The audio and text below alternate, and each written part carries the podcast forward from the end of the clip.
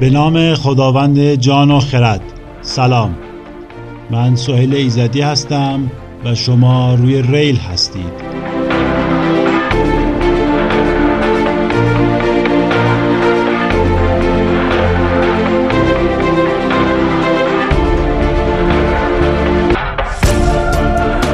ریل پادکستی درباره توسعه و عقب موندگیه.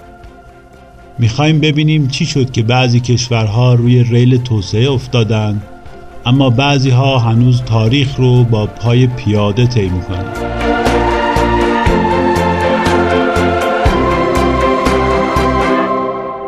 این قسمت قسمت شیشم از فصل اول با عنوان جامعه کوتاه مدت ایران که در خرداد 99 منتشر میشه.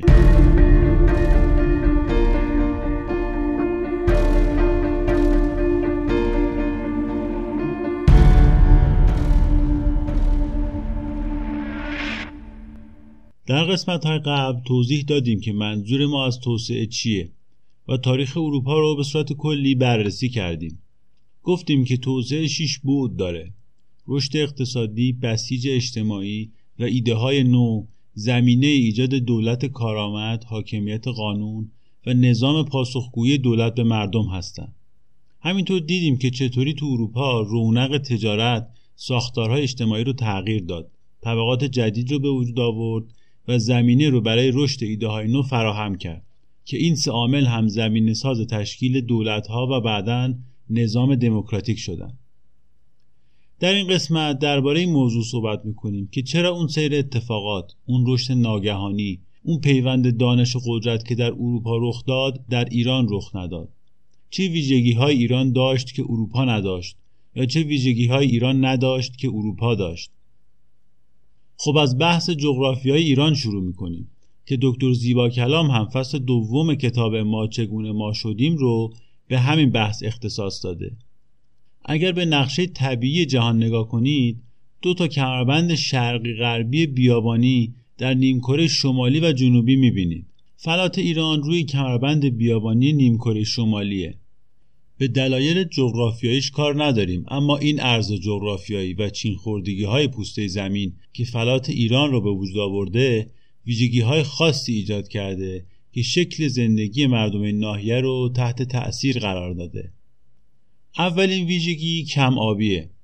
ایران سرزمین کم آبیه. بین این دشت و سرزمین های لمیزرع مرکز ایران رود یا چشمه ای منطقه رو قابل کشت و زندگی کرده. که روستاها و شهرها توی نوای شکل گرفتن. در واقع فلات مرکزی ایران دشت وسیعیه که تو اون نقاط دور از همی تبدیل به سکونتگاه انسانها شدن. حتما تجربه کردید که اگر با ماشین خودتون مثلا از اصفهان برید یزد فاصله بین آبادی ها و شهرها چند ده کیلومتره. بین این دو آبادی همش بیابونه. مردم ساکن این منطقه مجبورن دست جمعی و اطراف منابع محدود آب زندگی کنن. تو مناطقی که آب نیست چی؟ یا باید آب رو از اعماق زمین بیرون بکشن یا از جای دیگه منتقل کنن. حفر چاه یا تأسیس قنات که از ابتکارات ایرانی ها برای زندگی تو این جغرافیاست نیاز به کار جمعی و سرمایه گذاری و مدیریت داره. خلاصه کلام زندگی تو این شرایط فقط وقتی دووم میاره که یک رئیسی وجود داشته باشه. اگر مردم یک روستا بخوان با ایجاد یک شورا یا سنای محلی مثل اروپا با هم بحث و مجادله کنن که کجا چاه بزنن یا کی بکنه یا چطور بکنه همه از تشنگی طرف شدن. پس این جغرافیا اولین ویژگی که ایجاد می‌کنه تمرکز قدرت و ساختار هرمیه برای انجام پروژه دست جمعی و البته حیاتی. اما کمبود آب یک ویژگی دیگه هم با خودش میاره. کمبود آب یعنی کمبود محصولات کشاورزی. یعنی هرچی که محصول برداشت میشه رو یا می‌خورن یا ذخیره می‌کنن به عنوان بذر کشت سال بعد. ممکنه مقدار کمی هم اضافه بمونه یا نمونه. این یعنی مازاد تولید کمه. وقتی مازاد تولید کم باشه نمیشه روی مبادله اون و فروشش حساب کرد. وقتی در یک روستا یا شهر حاصل دسترنجشون فقط شکمشون رو سیر می‌کنه امکان گسترش و بست زندگی و ایجاد امکانات عمومی کمتره. تازه مازاد تولید زمانی می‌تونه مبادله بشه که هر منطقه محصولی متفاوت از جای دیگه داشته باشه. در صورتی که در جغرافی ایران محصولات مناطق نزدیک به هم شبیهند و مبادلهشون ارزشی نداره. برای دسترسی به محصولات دیگه اونا باید مازاد تولید خودشون رو با مناطق دورتری مبادله کنن. تجارت تو چنین جغرافیایی که فاصله روستاها از هم زیادن غیر از مازاد تولید نیاز به بسترهایی مثل جاده و اسب و کاروانسرا و از همه مهمتر امنیت مسیر داره. تأمین همه اینها نیازمند هزینه زیاد و مدیریت قوی و متمرکزیه. از همه اینها مهمتر اینه که اون تجارتی که قرار روی این زیرساخت ها جریان پیدا کنه باید اینقدر سود داشته باشه که براش این هزینه ها رو بکنی. و حتی از این مهمتر هم اینه که این سود قراره تو جیب کی بره؟ کشاورز تاجر محلی یا حکومت؟ جواب این سوال رو جلوتر میدم اما تا همینجا فهمیدیم که تجارت موانع جدی در جغرافی ایران داشته. همین مسئله باعث شده که شبکه اقتصاد ملی شکل نگیره و بنابراین همبستگی ملی هم ضعیف و لاغر بمونه و جامعه به مفهومی که تو اروپا بود به وجود نیاد و زندگی در سطح ابتدایی خودش باقی بمونه. از طرف دیگه چون حکومت وظیفه تأمین آب با حفر چاه و قنات و آببند و اینها رو به عهده داشت و خودش همین آب رو بین زمین ها تقسیم می‌کرد قدرت زیادی داشت یک مسئله دیگه این بود که با ایجاد قنات و حفر چاه خیلی از زمین های بایر بی صاحب قابل کشت می شدن. و یه درصد فکر کنید که شاه میذاشت کسی غیر از خودش اون زمین ها رو صاحب بشه بنابراین حکومت و شخص شاه هم زمینداران اصلی کشور بودند و رعیت روی زمین اونها کار می‌کردند این زمین ها به عنوان تیول به افرادی واگذار می‌شد که اونا موظف بودند مبلغی رو به عنوان اجاره به پادشاه بپردازند و هر چقدر که می‌تونن از رعیت در بیارن. این سیستم تیولداری با سیستم فئودالی اروپا خیلی تفاوت داره. چرا که زمین متعلق به شاه بود و هر وقت دلش می‌خواست حق بهره برداری از یکی از این تیول ها رو با حکم قتل بهره بردار قبلی می‌داد به دست کسی که اجاره بیشتری می‌داد در حالی که در اروپا مالکیت زمین برای فئودال ها تثبیت شده بود و شاه نمی‌تونست زمین رو از فئودالی به زور بگیره و با مقاومتی روبرو نشه. در ضمن ارتش شاهی از نیروهای فئودال ها تشکیل می‌شد در حالی که در ایران تیولدار نیروی نظامی نداشت. بنابراین در ایران هیچ وقت نظام فئودالی وجود نداشته.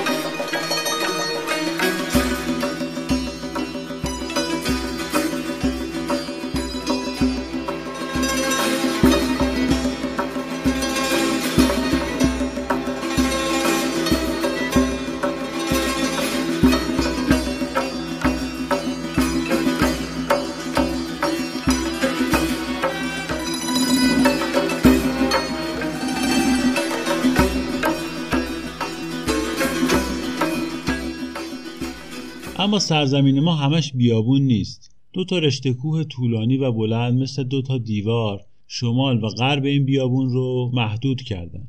زندگی مناطق کوهستانی شکل متفاوتیه. چرا؟ چون مناطق کم ارتفاع کوهپایه آب فصلی دارن و در فصول سرد قابل سکونتن.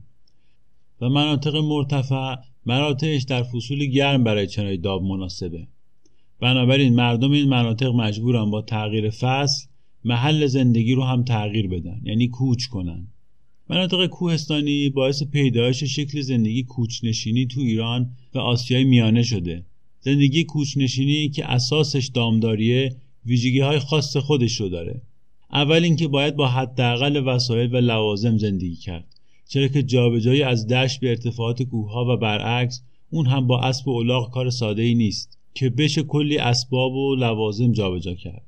دومی که این نوع زندگی حتما ما دست جمعی باشه چون یک خانواده از پس این نوع زندگی بر نمیاد و باید به صورت قبیله‌ای زندگی کرد تا در این شرایط دوام آورد.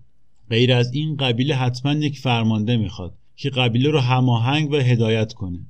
نجات قبیله از خطرات و پیدا کردن راه و یافتن محل مناسب اسکان و در کل تلف نشدن وابسته به پیروی از رئیس قبیله است.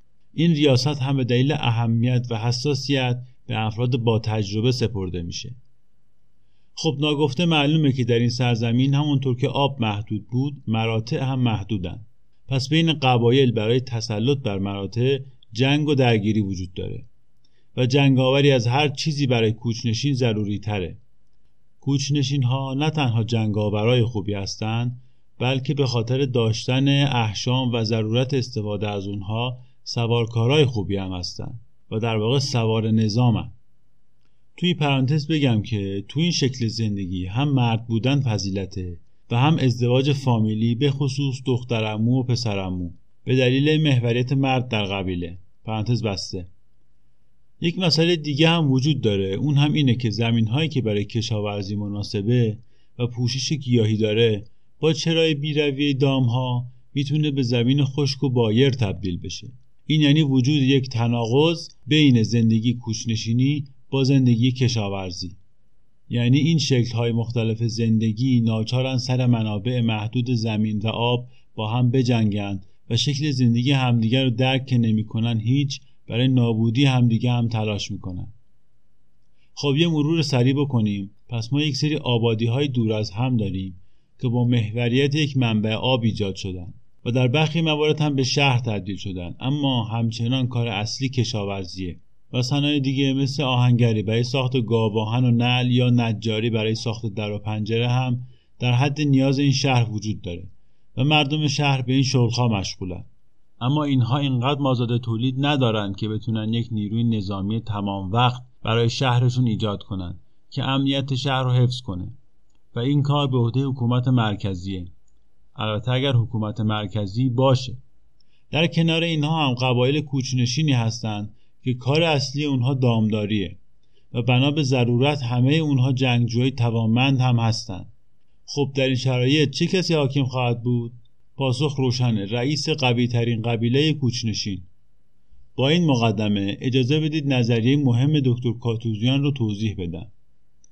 دکتر کاتوزیان معتقده ایران جامعه کوتاه مدت یعنی تاریخ ایران تشکیل شده از تعداد زیادی دوره های کوتاه استبداد و هرج و مرج که به صورت متناوب تکرار شدند تاریخ ایران رو میشه اینطور خلاصه کرد که با مرگ پادشاه کشور دچار هرج و مرج و جنگ قدرت بین مدعیان و قبایل می‌شد.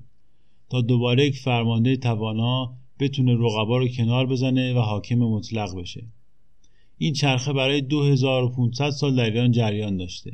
نکته مهمی که کاتوزیان روش تاکید می‌کنه استبداد شرقیه به این معنا که شاه هیچ محدودیت قانونی و عرفی و شرعی و اجتماعی و حتی اقتصادی و غیره برای خودش نمی‌دیده و هر کاری که می‌تونسته بکنه رو می‌کرده. چنین چیزی حتی در رویای پادشاه اروپایی هم نبود.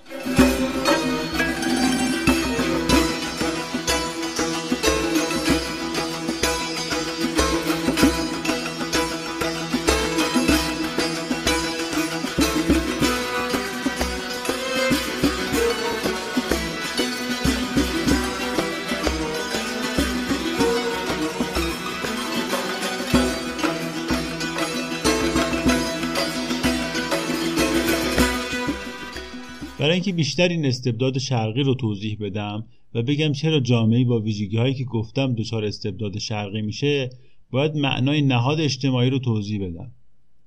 بروس کوئن در کتاب درآمدی بر جامعه شناسی نهاد رو اینطور تعریف می‌کنه. نظام سازمان یافته و پایداری از الگوهای رفتاری اجتماعی که برخی رفتارهای تایید شده و یک نواختی رو برای برآورده ساختن نیازهای بنیادی جامعه ایجاد می‌کنه. میشه گفت نهاد اجتماعی مجموعی از ارزشها، هنجارها و الگوهای رفتاری پایداریه در راستای برآورده کردن نیازهای مشخص. مطمئنم اگر با نهاد اجتماعی تا حالا آشنا نبودید از این جملات هم احتمالا چیز زیادی دستگیرتون نشده. اجازه بدید بیشتر توضیح میدم تا روشن شه. هر جامعه برای بقا یک سری نیازهای اساسی داره مثل تولید مثل، جامعه پذیر شدن افراد، آمادگی اونها برای پذیرش نقش در جامعه. داد و ستد و تأمین مایحتاج روزمره. رهبری جامعه و البته تنظیم نسبت آدمها با محیط و جهان پیرامونشون. و پاسخ به سوالهای از این دست که ما کی هستیم و چی کار باید بکنیم. برای برآوردن این نیازها جامعه منتظر نمیشه که هر فردی خودش دست به ابتکار عمل بزنه و راهی پیدا بکنه. چون اولا در این صورت هر انسانی باید کل عمرش رو صرف پیدا کردن راه مناسب برای تأمین اولیه خودش بکنه. ثانیا چون خیلی از نیازها در ارتباط با افراد دیگه برآورده میشه پس هر شخص نمی‌تونه مدل رفتاری خودش رو داشته باشه. بنابراین نیاز به یک سری الگوهای کلی هست که همه از اونا استفاده کنن. به زبان تخصصی تر جامعه برای برآوردن هر نیاز اساسی یک سری هنجار، ارزش و الگوهای رفتاری تولید می‌کنه. و با سازوکارهای خودش افراد جامعه رو در این قالب ها برای تامین نیازها هدایت می‌کنه. مثلا برای تولید مثل و تربیت افراد نهاد خانواده رو شکل میده. این نهاد مجموعی از هنجارهاست مثل ازدواج و آداب و رسوم بچه دار شدن نگهداری از بچه استقلال اقتصادی و غیره. یک سری ارزش های بنیادین هم داره مثل وفاداری به همسر، احترام به پدر و مادر، تامین اقتصادی خانواده توسط پدر یا والدین، عشق، پیروی از پدر و مادر و اینها. این ارزش ها و الگوهای رفتاری نهاد خانواده رو شکل میدن. خانواده اولین نهاد در جامعه است. البته در همه جوامع فرم و هنجارهای خانواده یکسان نیست اما نهاد خانواده در همه جوامع وجود داشته و داره جامعه برای تأمین مایحتاج افراد خودش نهاد اقتصاد رو ایجاد کرده در این نهاد مالکیت هر فرد بر کار خودش یک ارزشه داد و ستت پای چه کالا به کالا و چه کالا با پول یک هنجاره. در نهاد اقتصادی کسی دنبال عشق یا وفاداری نیست بلکه به دنبال تبادل پای کالا یا خدمات خودش با دیگرانه. مالکیت افراد بر دارایی ها و دستاوردهای خودشون یک ارزشه و اگر کسی این مالکیت رو نقض کنه یعنی به مال دیگری دستبرد بزنه یک ارزش بنیادین رو زیر پا گذاشته و مجازات میشه. نهاد دیگه جامعه حکومته. هنجارها و ارزشهای نهاد هم مشخصه. پیروی افراد در سلسله مراتب اداری پیروی مردم از اوامر حکومت برقراری امنیت توسط حکومت و از همه مهمتر منبع حقانیت حاکم و انتظارات جامعه از حکومت ارزشها و هنجارهای نهاد اجتماعی هستند. دو نهاد دیگه جامعه هم مذهب و نهاد آموزش هستند. فکر می‌کنم هنجارها و ارزشهای اونها بیشتر برای ما ملموس باشه. این نهادها یا همون ارزشها و الگوهای رفتاری پایداری که جامعه برای رفع نیازها و بقای خودش ایجاد کرده در کنار هم کار می‌کنند و ما همزمان رفتارهای خودمون رو بر اساس الگوهای نهادها تنظیم می‌کنیم. در خانواده برای انجام وظایفمون منتظر پرداخت دستمزد نیستیم و سر کار هم از مدیرمون انتظار عشق و وفاداری نداریم. وقتی خرید می‌کنیم کالا رو بر اساس ارزشش قیمت گذاری می‌کنیم و برای دونستن ارزش اون سراغ مرجع دینی خودمون نمیریم. برمیگردیم به بحث خودمون. در جامعه ایران چرخه اقتصاد اساسا بدون حضور حکومت نمی‌تونست بچرخه. نهاد مذهب از حکومت استقلال نداشت چون جامعه توانی برای حمایت و پشتیبانی از اون نداشت. درآمد مردم کم بود و از همون اندک درآمد هم حکومت مالیات خودش رو می‌گرفت. و بنابراین عالمای دینی و مراسم و مناسک مذهبی وابسته به حاکم می شدن.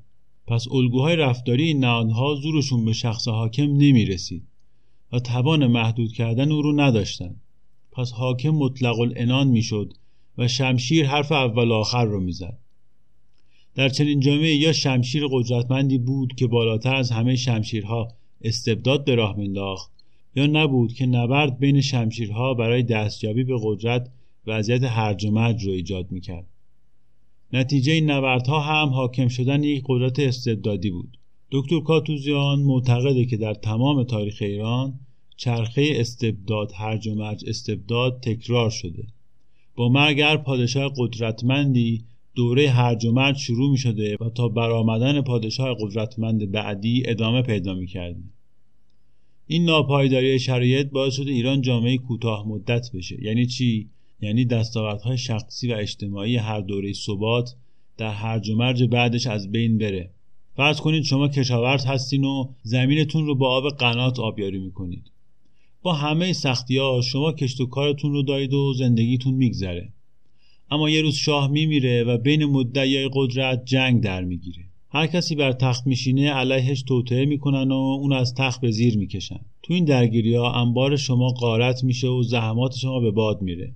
در اثر عدم رسیدگی به قنات هم آب کم میشه و دیگه زراعت از رونق میفته برادر شما هم که تاجره به دلیل کاهش محصولات و ناام شدن راهها سرمایه و کارش رو از دست میده. بعد از چند سال یک شاه قدرتمندی سر کار میاد و ثبات برمیگرده. اما این شاه جدید اول میره دنبال فتوحات جدید و تسخیر سرزمین های دیگه. بعد که کشور گوشایی کرد به وضع قنات ها و امنیت راه ها اینها رسیدگی می‌کنه. هنوز اوضاع کامل رو به راه نشده که دوباره این شاه میمیره و روز از نو و روزی از نو این داستان ساده ایران در 2500 سال تاریخشه گاهی این دورانهای ثبات طولانی می و شرایط بهتر می و گاهی هم با حملات نابود کننده اقوام کوچنشین آسیای میانه همه چیز نیست و نابود می شد. اگر خاطرتون باشه درباره دانشگاه اروپا گفتیم که از قرن دهم میلادی دانشگاهی مثل بولونیا و بعد آکسفورد تأسیس شدند و تا به امروز به کارشون ادامه میدن. اومدن و رفتن سلسله ها و حکومت ها و انقلاب هم روی اونها اثر نذاشته و تعطیل نشدن. اما در ایران چون همه چیز به شخص شاه بستگی داشت نهادهای حکومت یا اقتصاد یا حتی آموزش پا نمی گرفتن. یعنی الگوهای تثبیت شده و غیر شخصی جا نمیافتاد که شاه جدید هم مجبور باشه از اونا پیروی کنه شاه به راحتی اموال یا حتی خانواده یک شخص رو تصاحب می‌کرد. هیچ وزیر و دبیری در امان نبود چه برسه به مردم عادی. در دوره مدارسی تأسیس می شدن و در دوره بعد ممکن بود جمع بشن. در یک دوره به فلسفه و دانش بها داده می شد و تو دوره دیگه ای فقط علم فقه بود که ارزش داشت. همه اینها باعث می شد هیچ گونه انباشتی صورت نگیره. نه انباشت ثروت نه انباشت دانش نه انباشت اعتبار سیاسی و حتی دینی. جامعه جامعه کوتاه مدته. یعنی مثل یک مورچه دانه ای رو به دهان می‌گیره و روی دیوار به سمت لانه حرکت می‌کنه. اما دانه از دهنش میفته و مجبور میشه دوباره برگرده و برش داره و بارها و بارها این کار رو تکرار می‌کنه. تاریخ ما هم همچین وضعیتی داره. این قسمت رو همینجا به پایان می‌بریم و در قسمت بعد کمی به روند تاریخی می‌پردازیم. از تفاوت قبل و بعد از اسلام خواهیم گفت و ویژگی های دوران تسلط قبایل ترک به ایران رو بررسی می‌کنیم. بنا به نظرات شما سعی کردم مدت زمان قسمت ها رو کوتاهتر کنم که شنیدنش راحتتر باشه. امیدوارم که بیشتر مورد پسند قرار بگیره. یک نکته دیگه این که از همه کسایی که پادکست ما رو از طریق کانال تلگرامی گوش می‌کنن درخواست می‌کنم که اگر براشون مقدوره از طریق یکی از اپلیکیشن های پادگیر گوش کنن. چون این اپ ها اطلاعات بیشتری در مورد مخاطب ها در اختیار من می‌ذاره و برای بهبود کار بیشتر کمکم می‌کنه. پادکست ما رو در اپ های Castbox، Overcast، Spotify و اپ فارسی شنوتو می‌تونید بشنوید. ممنون از همراهیتون. معرفی پادکست به دوستاتون یادتون نره و تا قسمت بعد تلاشاتون پرسمر